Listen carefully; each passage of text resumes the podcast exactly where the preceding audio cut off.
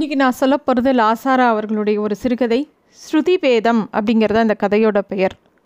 எல்லா எழுத்தாளர்களும் ஒரு கதையை எடுத்துட்டா அந்த கதையில் ஏதாவது ஒரு சம்பவம் இருக்கும் ஒரு விஷயம் ஆரம்பிக்கும் அதில் ஏதாவது ஒரு பிரச்சனை இருக்கும் அதை சால்வ் பண்ணி அது முடியும்.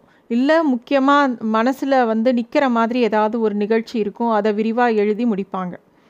ஆனால் லாசாராவோட கதைகளில் நான் வந்து இந்த கதையை பொறுத்த வரைக்கும் பார்க்க இந்த கதை மட்டும் இல்லை இதுக்கு முன்னாடி ஒன்று ரெண்டு மூணு கதை படிக்கும்போது கூட என்ன தோணித்துன்னா எண்ணங்களை கதைகளாக எழுதுகிறார் அவர். நம்ம சம்பவத்தை எழுதுறதை தாண்டி எண்ணங்களை கதைகளாக எழுதுறதுங்கிறது ரொம்ப நுணுக்கமாக பார்க்க வேண்டியிருக்கும் அதுக்கு.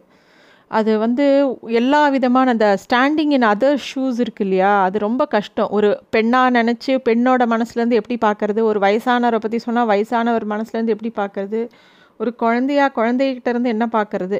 இதெல்லாம் வந்து சம்பவத்தில் சொல்கிறது ஈஸி ஆனால் ஒரு எண்ணம் இவங்களுக்குள்ளே இந்த ஒரு சின்ன ஒரு கோவமோ ஒரு எரிச்சலோ இல்லை இது இதனால ஒரு அசூயையோ இல்லை ஒரு சந்தோஷமோ அதை அப்படியே பதிவு பண்ணுறங்கிறது ரொம்ப ஆச்சரியமான விஷயந்தான் அந்த மாதிரி ஒரு கதை தான் இந்த ஸ்ருதி பேதம் இந்த கதை எப்படி ஆரம்பிக்கிறதுனா யாரோ கதவு தட்டுற சத்தம் கேட்கறது. அவள் எழுந்து கதவை தடக்கிறா.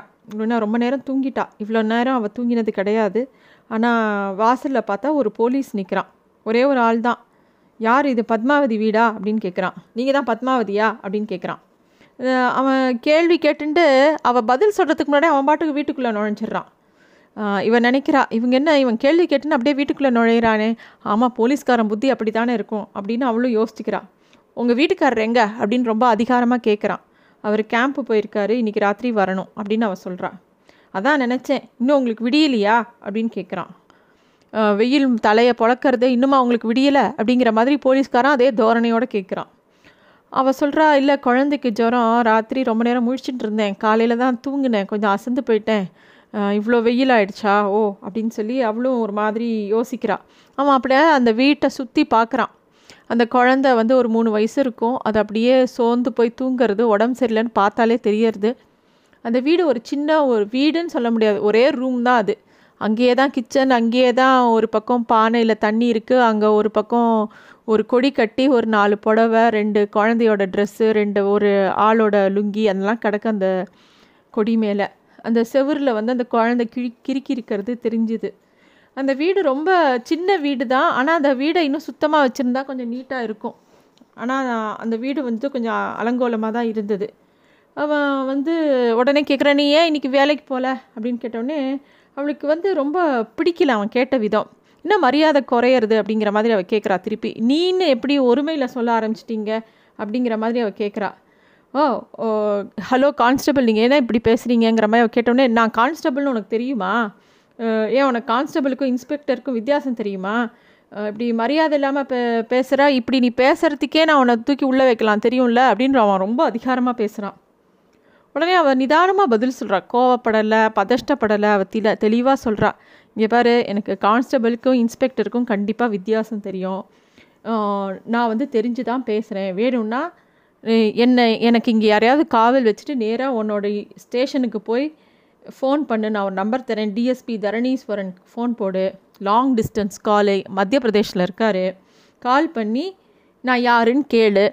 அப்படி இல்லைன்னா ஒன்றும் வேணாம் என் பேரை மட்டும் சொல்கிறேன் பத்மாவதின்னு போய் சொல்லு. அப்புறமா நான் யாருன்னு உனக்கு தெரியும். அப்படின்னு சொல்கிறா அப்படி சொன்னோடனே அவன் வந்து இந்த உதாரெலாம் விடாத அப்படிங்கிறான். நீங்கள் எப்படி சொல்லுவீங்கன்னு தெரியும். சரி ஒன்று பண்ணுங்கள் நானும் வரேன். ரெண்டு பேரும் ஸ்டேஷனுக்கு போவோம். நான் கால் பண்ணுறேன் நானே கால் பண்ணி எங்கள் அப்பாவோட பேசிட்டு ஃபோனை உங்ககிட்ட கொடுக்குறேன்.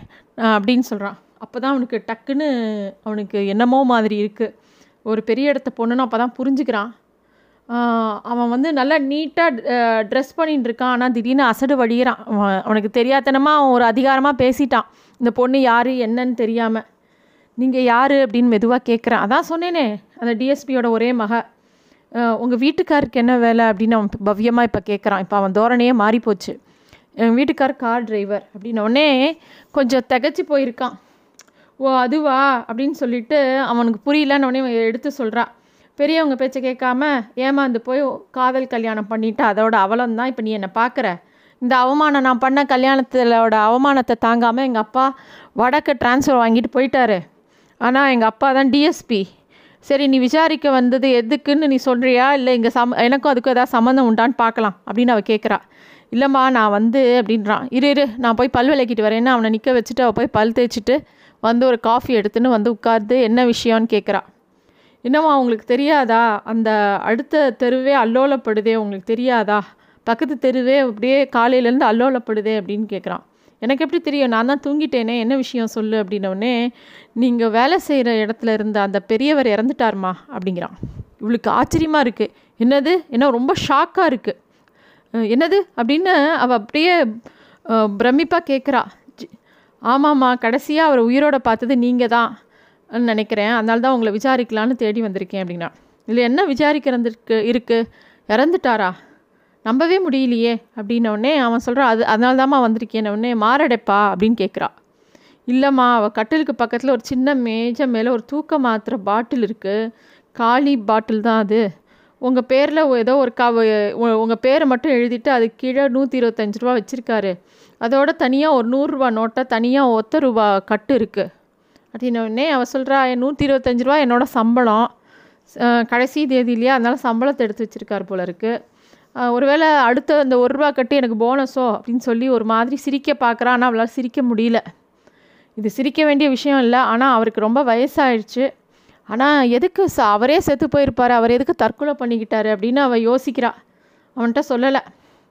ஆமாம்மா நாங்கள் வந்து போஸ்ட்மார்ட்டத்துக்கு உடலை அனுப்பிச்சிட்டோம். எங்களுக்கு ஒரே குழப்பமாக இருந்தது. நீங்கள் தானே கடைசியாக பார்த்தீங்க அதனால தான் உங்ககிட்ட விசாரிக்கலான்னு வந்தோம். அவர் ஏதாவது அப்செட்டாக இருந்தாரா? ஏன் ஏதாவது அவரை பற்றி விவரமாக சொல்ல முடியுமா? உங்களுக்கு ஏதாவது அப்ஜெக்ஷன் இருக்குமான்னு கேட்குறான் அதில் எனக்கு என்னப்பா அப்ஜெக்ஷன் நேற்று எப்பயும் போல் வேலைக்கு போனேன். சொல்லிக்கிற மாதிரி ஒன்றும் நடக்கலை. சாதத்தை வடித்து வச்சேன்.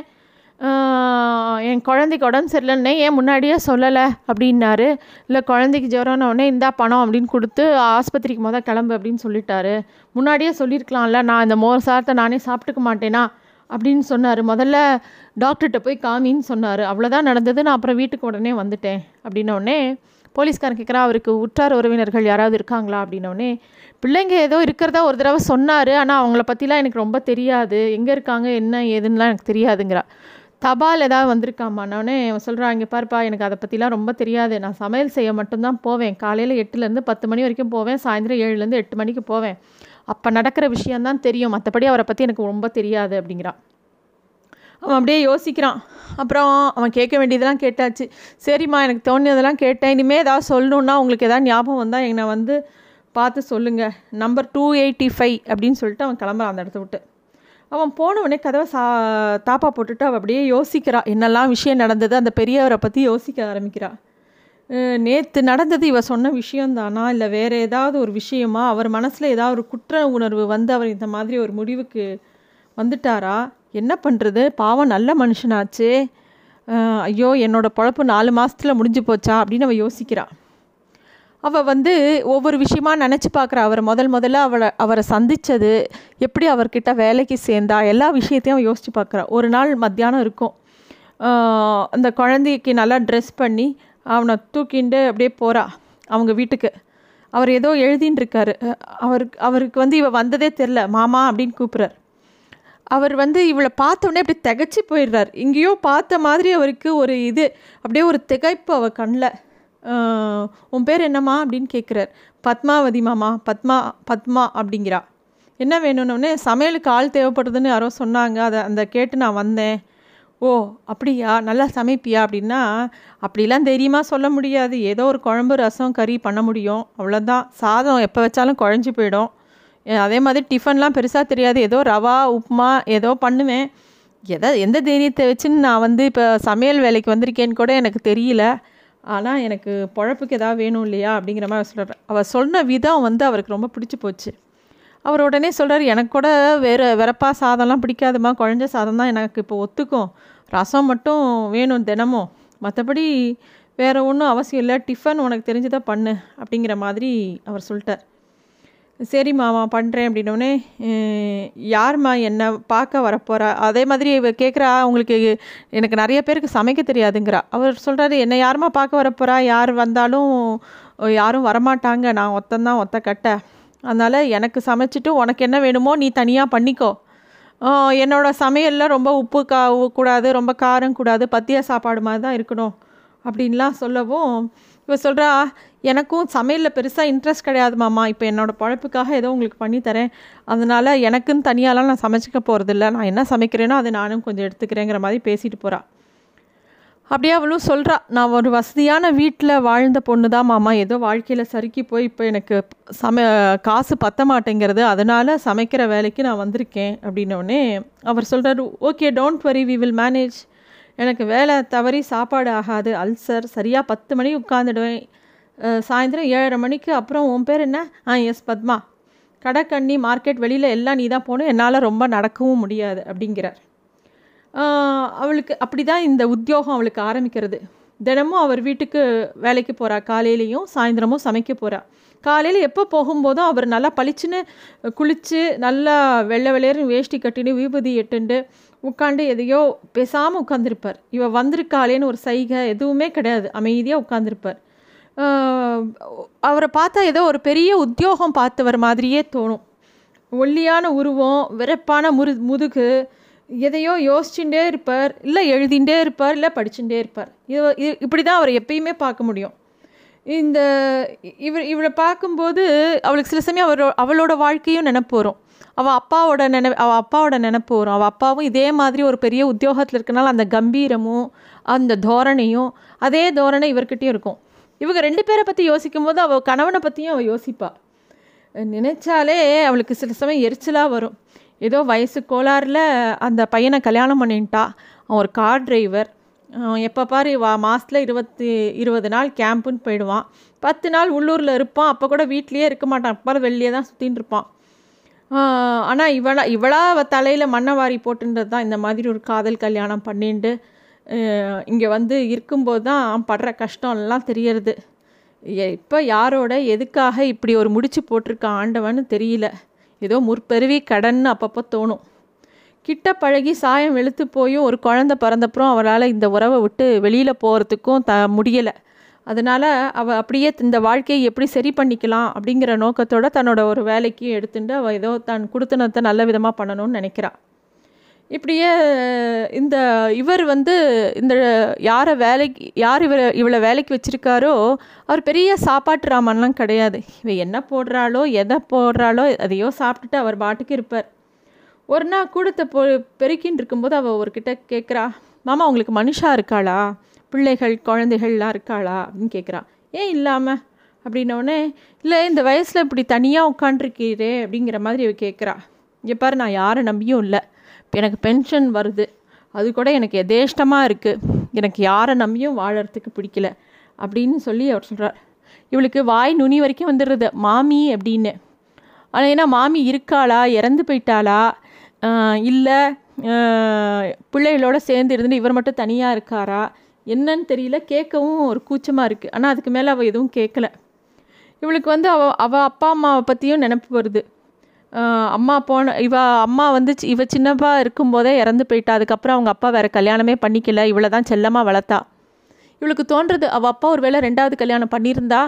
ஒரு வேளை சித்தின்னு ஒருத்தி இருந்திருந்தா? தான் பொண்ணுங்கிற நினப்பு அப்பப்போ வந்திருக்கும். தானும் கொஞ்சம் அடக்கமாக வளர்ந்துருப்போம். இப்படி தான் தோன்றியாக திரிஞ்சு தன்னோட வாழ்க்கையை கெடுத்துன்னு இருக்க மாட்டோம் காதல் கீதல்னு சொல்லிட்டோ. அப்படின்ற எண்ணம் அவளுக்கு வராமல் இல்லை. எது எப்படி இருந்தால் என்ன? இவரும் நானும் ஏதோ விதத்தில் ஒரே ஓடம் துடுப்பில்லாத ஓடம் அப்படின்னு தோன்றுறது. இவருக்கும் வாழ்க்கையில் ஏதோ ஒரு பிடிப்பு இல்லாமல் எதையோ பண்ணின்னு இருக்கார் நானும் எதையோ பண்ணின்னு இருக்கேங்கிற மாதிரி அந்த வேலை கொடுத்த மனுஷரை பற்றியும் இவளுக்கும் தோன்றுறது. ஒரு நாள் அவருக்கு ரொம்ப உடம்பு சரியில்லை. அவரே போய் ட்ரிப்ஸ் ஏற்றின்னு வரார் அவருக்கு அல்சர் இருக்கிறனால டீஹைட்ரேட் ஆகி ட்ரிப்ஸ் ஏற்றின்னு வர இவக்கிட்ட சொல்லவே இல்லை. இவளுக்கு கோபமாக வருது. அது என்ன இப்படி ஒரு நெஞ்சு அழுத்தம் ஒரு ஹெல்ப் கேட்டால் நான் பண்ண மாட்டேனா? கூட வந்து இருந்திருக்க மாட்டேன் நான் டாக்டர்கிட்ட என்ன இப்படி இருக்கார்? அப்படின்னு ஆத்திரமாக வருது. ஆனால் அவர் அவரை பார்த்தாலே ஒரு பரிவு இவளுக்கு இருக்குது பெண் ஜென்மத்துக்கே உண்டான இயல்பான ஒரு தாய்மை குணம் இவளுக்கு கிட்ட இருக்குது ஒரு நாள் சமைக்க வந்துட்டு அவர் வந்து ஏதோ குளிக்க போயிருந்தார்.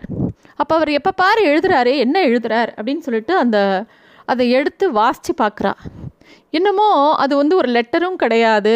இல்லை அது ஒரு புஸ்தகமும் கிடையாது கதையும் கிடையாது. ஆனால் ஏதோ ஒரு எண்ணங்களை எழுதின்னு இருக்கார் எல்லாமே ரொம்ப சுவாரஸ்யமாகவும் அழகாகவும் ஆழமாகவும் இருக்குது ஒரு பத்து லைன் படிக்கிறா வச்சுட்றா.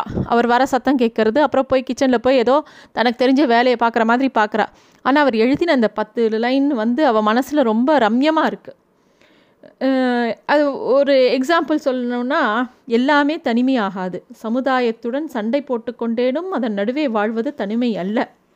மௌனம் தனிமையல்ல மௌனத்தில் உன்னோடு இருக்கிறாய். டு பி நாட் வாண்டட் அப்படியும் நம்மை சகித்து கொண்டு போகிறார்கள் என்பதை உணர்ந்ததும் ஏதும் செய்ய இயலாமல் இருக்கிறோமே அதான் உண்மையான தனிமை. கூடவே நாளுக்கு நாள் அடுத்த நிமிடத்துக்கு நிமிடம் ஏ- ஏறுகிறதே வயதின் சுமை அது தனிமை. அப்படின்னு சொல்லி தன்னோட வாழ்க்கையில் அவருக்கு இருக்கிற நிலைப்பாடுகள் அவருக்கு உறவுகள் கிட்ட இருக்கக்கூடிய விஷயங்கள் அதாவது சமுதாயம் வந்து தன்னை பத்திரப்படுத்தி கொள்ள பலவிதமான உறவு வச்சுக்கிறது. வேலி உறவு இஷ்டப்பட்ட உறவு தாட்சிணிய உறவு கட்டாய உறவு.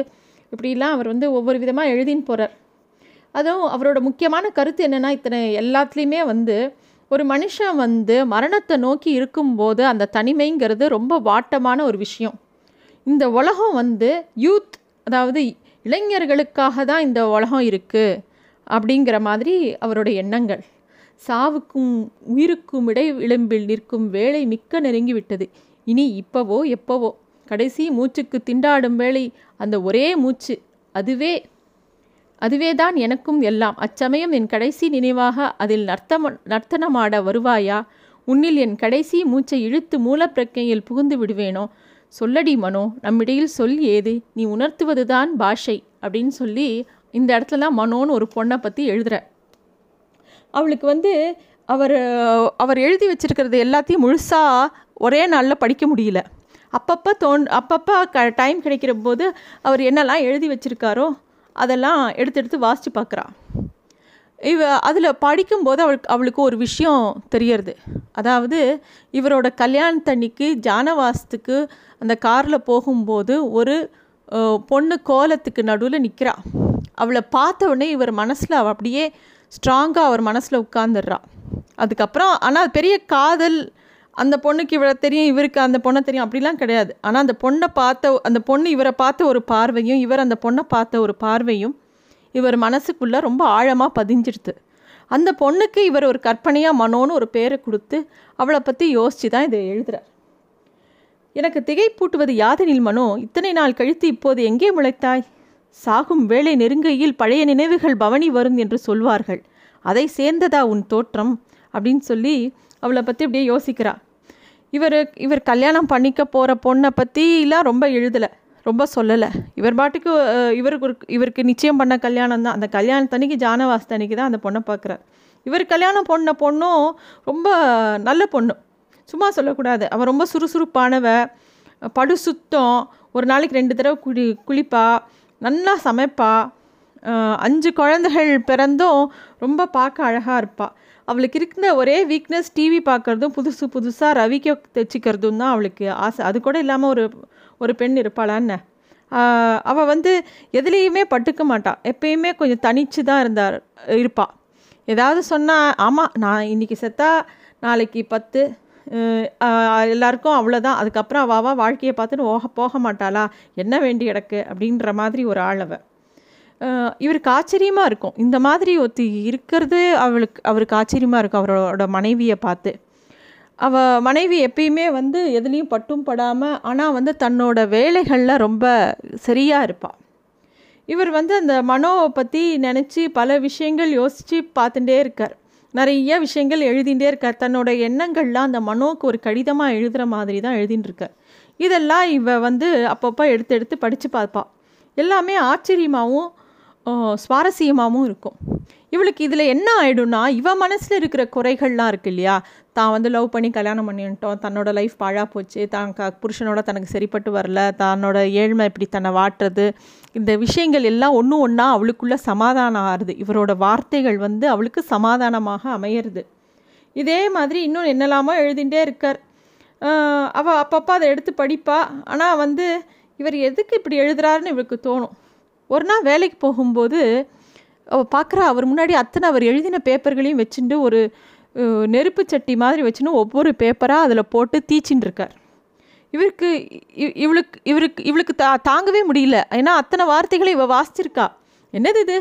இது எல்லாம் உங்கள் எழுத்து மாதிரி இருக்கே அப்படின்னோடனே அவர் எந்த பதிலும் சொல்லலை எப்பயும் போல். பேசாமல் அவர் முகத்தை பார்த்தா ரொம்ப அழுத மாதிரி இருக்குது ஒன்றுமே சொல்லலை. ஏன் எரிக்கிறீங்க அப்படின்னோடனே எதனால் தான் என்ன பயன் அப்படின்னு சொல்கிறார் அவளுக்கு பகின்னு இரு இருந்தது. ஐயோ நீ சொல்லியிருந்தா நான் வச்சுட்டு இருப்பேனே அப்படிங்கிறா டப்புன்னு சொல்கிறா அப்புறம் ஐயோ மன்னிச்சுக்கோங்க அப்படிங்கிறா. அவர் அதுக்கும் பதில் பேசலை. அவர் பாட்டுக்கு தன்னோட வேலையை பண்ணியிருந்தார்.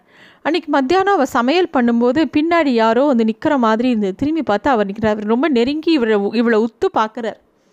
அது என்னமோ மாதிரி இருக்குது அப்புறம் திடீர்னு இவரு க சுய நினைவு வந்தால் வந்த மாதிரி ஐயோ நீயா? அப்படின்னு ஓடி போய் அவர் ரூமில் கதவை சாத்தின்றார். அதாவது அவர் யாரோன்னு நினச்சின்னு இவ பக்கத்தில் வந்து நின்று இவளை உத்து பார்க்குறார் கடைசியில் இந்த பொண்ணு வந்து சமையல் பண்ண வந்த பொண்ணுன்னு தெரிஞ்ச உடனே ஓடி போய் ரூமில் கதவை சாத்தின்றார். அதுதான் அவர் இறந்த அன்னைக்கு முந்தின நாள் நடந்த ஒரு விஷயம்.